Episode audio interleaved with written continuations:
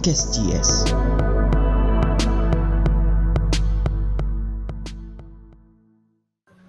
Assalamualaikum warahmatullahi wabarakatuh Selamat datang Ahlan wa sahlan di Podcast GS Podcastnya Center for Islamic Economic Studies Bersama aku Eca Valentina Gunawan Yang akan memandu kalian para pendengar Untuk ngobrol-ngobrol santuy nih Bersama Kabir yang kece banget Yang keren banget Yang biasanya sehari-harinya tuh ngurusin administrasi gitu Siapa lagi kalau bukan Mas Syifa Selaku Kabir dari AB. Semoga Mas Syifa untuk perkenalan diri. Halo, halo semua. Ya, perkenalkan nama saya Muhammad Syifa Zamzami. Di sini saya diamanai sebagai Ketua Biro EB untuk periode tahun ini. Oke, perkenalannya gitu doang Mas. Oh, ya. ada yang lain? Ada yang lain, saya mahasiswa Ilmu Ekonomi, Prodi Ekonomi Islam, angkatan 2018. Masya Allah. Kita seprodi Mas kebetulan. Ya, tapi beda angkatan. Oh iya. Oh iya Mas, Eh, kalau boleh tahu nih kan tadi sempat menyinggung AB. AB itu apa tuh? AB itu singkatan dari Administration Board ya.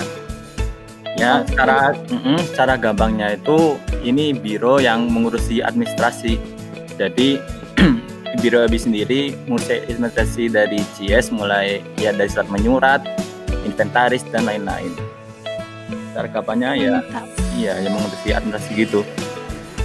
Berarti teliti banget ya. Ya, Mas, salah satu mm, salah satu sifat yang harus dimiliki seorang AB ya itu teliti salah satunya.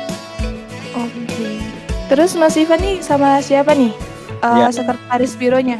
Oh iya lupa juga aku kenalin. Di periode kali ini aku ditemani sama sekretarisku namanya Mbak Hasna Mumtaz. Dia juga dari jurusan Ilmu Ekonomi, Prodi Ekonomi Islam angkatan 2018. Masya Allah, mantap mantap. Nah, terus Mas nih, mau tanya juga, eh, proker-prokernya apa aja sih yang ada di Biro AB ini? Bisa dijelasin nggak? Oke, untuk periode tahun ini EB sendiri memiliki 8 broker ya. Yang pertama yaitu jadwal pi- piket BPH dan Chaser. Yang kedua yaitu controlling piket BPH dan Chaser juga. Terus yang ketiga perpustakaan GS, yang keempat inventaris GS, yang kelima surat menyurat, yang keenam absensi kegiatan rutin, yang ketujuh monitoring LPC dan proposal, dan yang terakhir sosialisasi LPC dan proposal. Nah, untuk yang terakhir ini yang ke-8 nanti EBI berkolaborasi dengan biro satunya lagi yaitu Biro Treasury. Mungkin nanti teman-teman akan tahu Biro Treasury itu apa nanti di yang lain. Oke, berarti 8 proker nih Mas. Wah, Masya Allah banyak banget.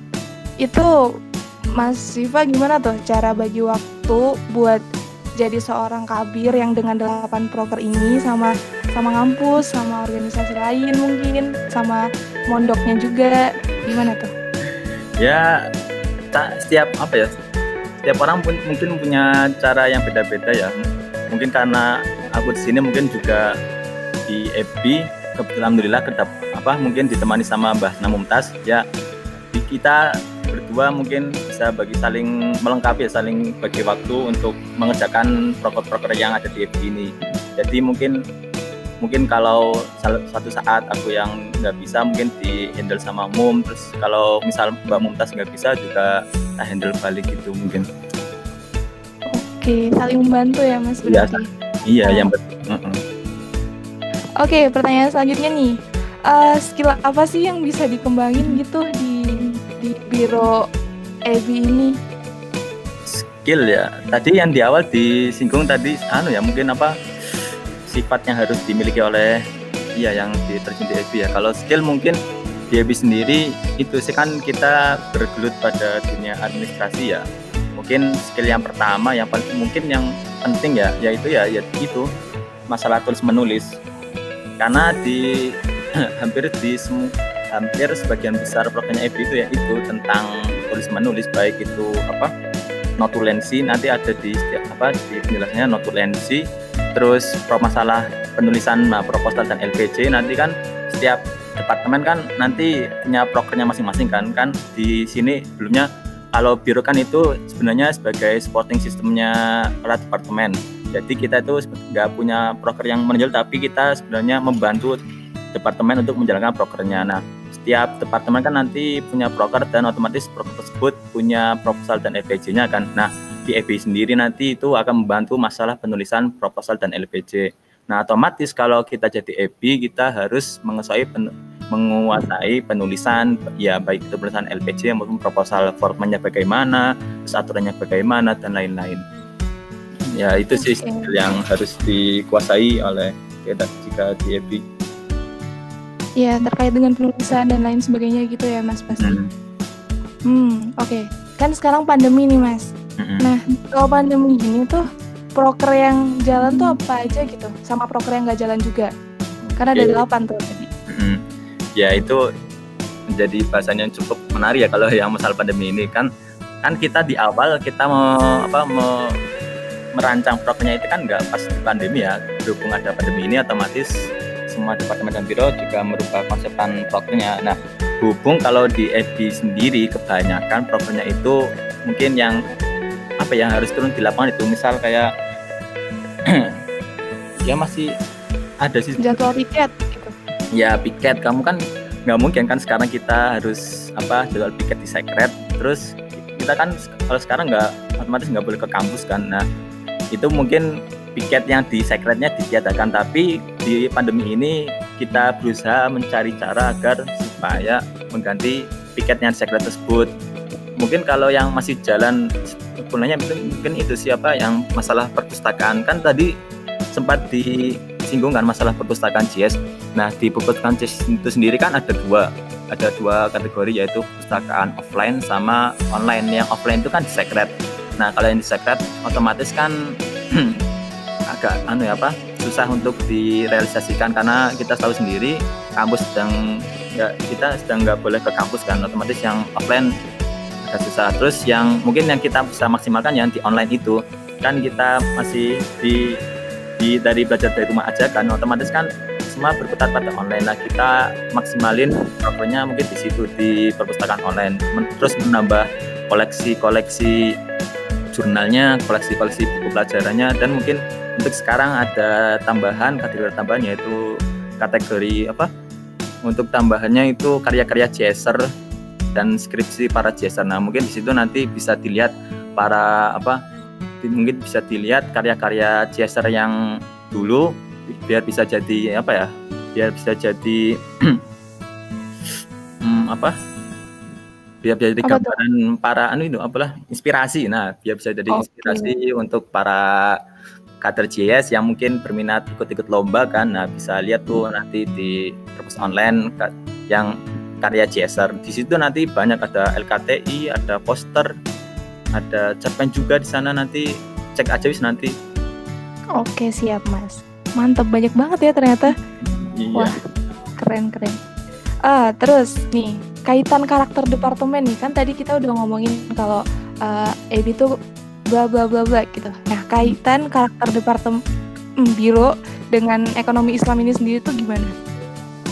Hmm, kaitan karakter. Ya di EBI sendiri kan tadi kita sudah boleh bersama kan kita harus menguasai berbagai penulisan. Nah, salah satu harus menguasai harus menguasai itu kan kemampuan menulis. Nah, salah satu yang dituntut dalam menulis kan itu adalah teliti kan. Nah, kita harus teliti sebisa mungkin dalam koreksi proposal atau LPJ yang kita koreksi karena di ekonomi Islam sendiri kan kita juga harus teliti apa tentang rezeki yang kita dapatkan apakah itu halal atau haram. Nah, mungkin bisa diambil dari situ ketelitian kita kalau kita sudah bisa teliti dari proposal LPJ kan mungkin kita bisa mengembangkan lebih jauh ke teliti dari rezeki yang kita peroleh gitu. Jadi kita nggak sembarangan apa bisa sembarangan untuk mencari rezeki nggak apa menggampangkan lah untuk memakan sesuatu kita harus teliti dulu nih ini halal atau haram. Jadi biar terjaga gitu berat kita. Siap siap mas siap. Uh, terus mas kan um, mas Ivani juga udah lama ya di CIS terus juga mengemban amanah juga di Biro EBI gitu uh, suka dukanya apa sih kalau jadi seorang ketua biro seperti ini? Ini suka duka selama di CIS atau pas di biro doang nih? Boleh nih dua-duanya. Dua-duanya. Sabi banget sharing-sharing di sini. Abi ya.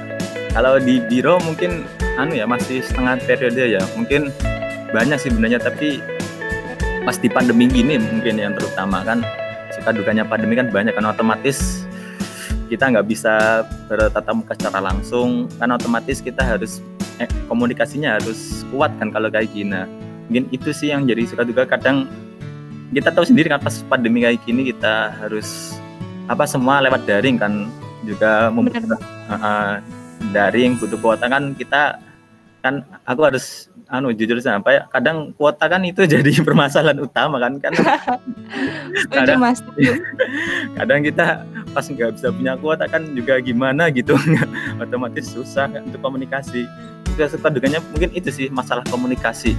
Jadi penting banget sih untuk ya itu ya dari awal para kader sih komunikasi itu penting banget karena kalau komunikasi tidak jalan waduh repot itu.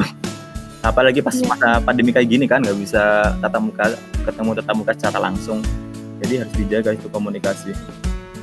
Mungkin ya yeah. ya kalau pas di CS tuh banyak sih. Kalau pas dulu kebetulan kan aku dulu departemennya tuh departemen PR ya public relation dari PR dulu.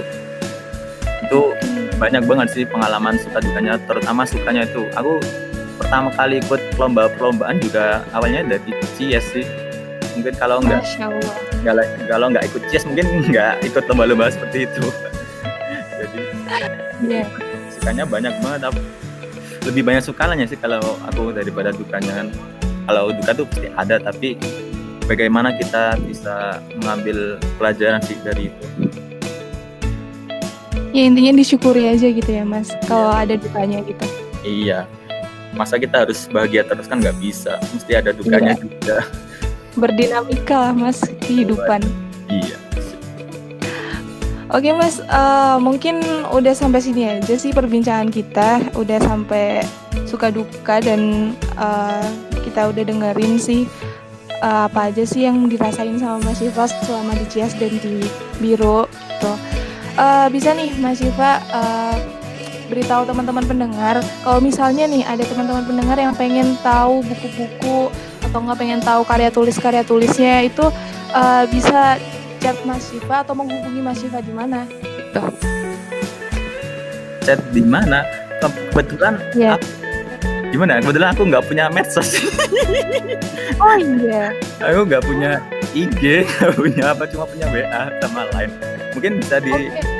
Lain aja man lain iya lainnya namanya apa ya lupa namanya Oke, okay, kalau misalnya mau menghubungi Mas Syifa, bisa ke ini aja mungkin ya, ke Instagramnya Cia saja gitu. Iya, mungkin bisa nggak tuh, Mas? Bisa tuh nama oh. nanti bisa dikirimin kontak lain atau WA-nya dari adminnya itu, adminnya IG itu. Nah, bisa, bisa. Nah, jangan lupa teman-teman pendengar untuk follow nih Instagramnya Cies di KCICIES FEBUB K S E I C I E S F E B U B. Nah, di situ juga nggak hanya bisa minta nomornya, bisa minta kontaknya Mas Siva doang. Nanti di sana ada uh, program-program menarik yang bisa diikuti oleh teman-teman semua. Itu sifatnya umum dan gratis gratis banget gitu untuk diikuti dan uh, pokoknya rugi banget kalau nggak follow lah. Iya kan Mas? Harus iya, follow ya? Harus dong. Banyak kok info-info menarik di situ. Nggak cuma buat anak ekis doang sih. Banyak. Iya, umum.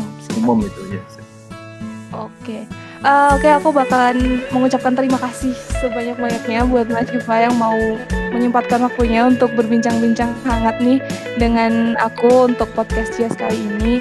Uh, semoga ke depannya bisa berbincang-bincang lagi nih sama Mas Syifa. Oke, ditunggu aja waktunya.